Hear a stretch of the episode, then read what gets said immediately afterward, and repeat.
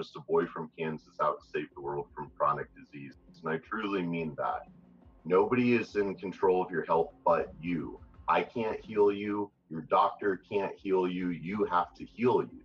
And it's all about having the education empowerment to know what you need to be changing within yourself, within your life, to set your soul free and accomplish that best life that we all like to talk about. And I truly believe that the greatest medicine of all is to teach people how not to need it. I'm Brendan Vermeire, the original Holistic Savage.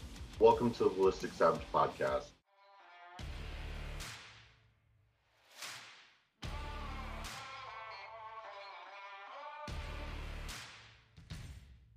most of our, our, most of our suffering is is really self-induced and I, I, find it to a lot of times be when our outward actions or outward energetic flow you know is out of alignment with our innermost truths. You know when we speak our truth when we live our truth which also means we have to dig deep to find what is our truth you know or what what do we think it is right now? But then we have to be living that uh, with our outward energetic experience on our earth walk. And you know otherwise if we are kind of this uh, attachment to you know this uh, fallacy or this fantasy or whatever it is uh, we're just setting ourselves up for some serious oh shit yeah well one of the big, one of the most common things i see is is attachment to i've got to eat this certain way mm-hmm. or i've got to take these certain supplements or i've got to do x y z's because that's what i've read mm-hmm there's a lack of trust.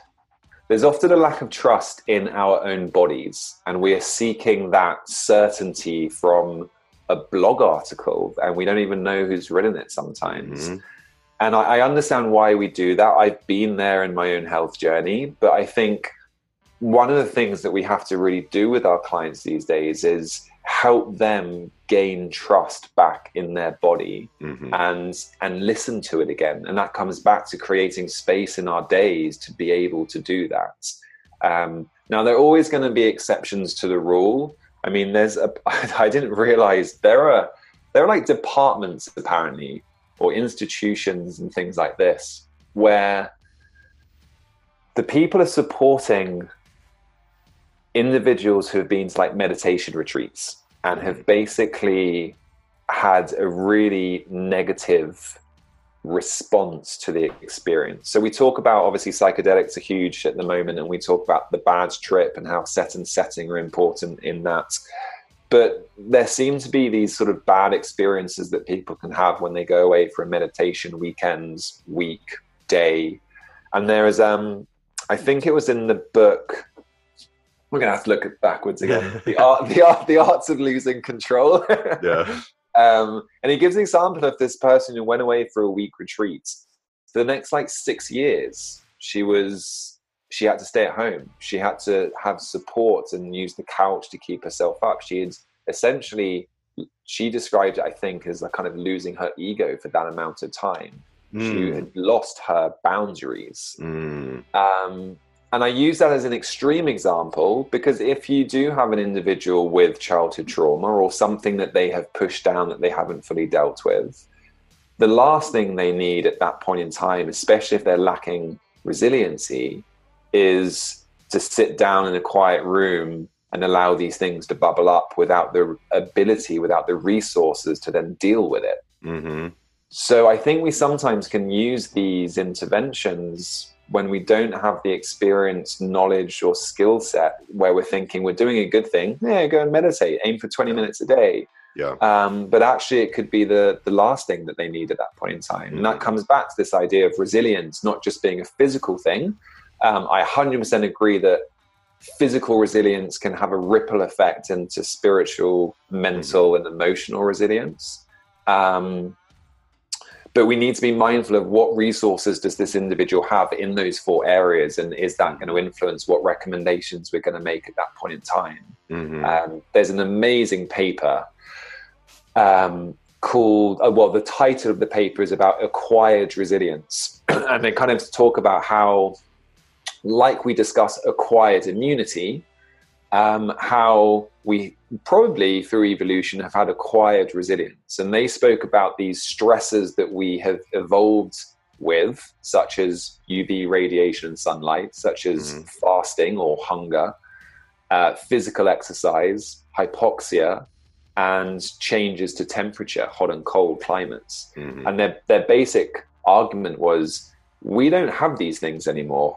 We've lost that acquired resiliency. And what we need to do is go and listen a little bit to maybe Wim Hof and get into a cold environment or a cold shower. We need mm-hmm. to do a little bit of intermittent fasting to the level that we can tolerate. Yeah. We need to do a bit of physical exercise to a level that we can tolerate, etc. And start to build that resilience back up. Mm-hmm. Um, and I just think that paper like really hit the nail on the head. Mm-hmm. I, I, think you're so right. it, it is you know that's what's kind of funny about it um, a, a, big part of this year for me has uh, kind of involved like reconnecting with my roots because you know like okay started as a trainer and i got just so tired of the um, limited scope of the fitness world and the fitness industry and you know um, it was just very like you know precision nutrition behavior modification of very very annoyingly basic nutritional principles with uh you know workout. And then it's all it was just fitness nutrition. And but the funny thing as i've been because then I, I i i swung really hard the other way. And then you know now i'm traveling around lecturing doctors about like mold toxicity and stuff. But then you know I, I swung to this side but then i see like oh shit like when i did that there's this huge gap that it seems like not a lot of other practitioners are doing anything about to some degree just still very like okay so you know what test do we run? What supplement or medication do we give? and da, da, da, and i'm like well shit that's not the point either. You know what i mean? And um so then it, it's had me reflecting on just the the basic principle uh you know personal training 101 or fitness training 101 specific adaptation to impose demand. And then it's like you start applying that that SAID principle to the psycho-emotional and the spiritual and everything else. And it's like yeah yeah you know and i'm i'm really big on uh, kind of more the environmental medicine approach because it's like you know if you're trying to improve the health of an organism i mean isn't step one kind of looking at the environment of the organism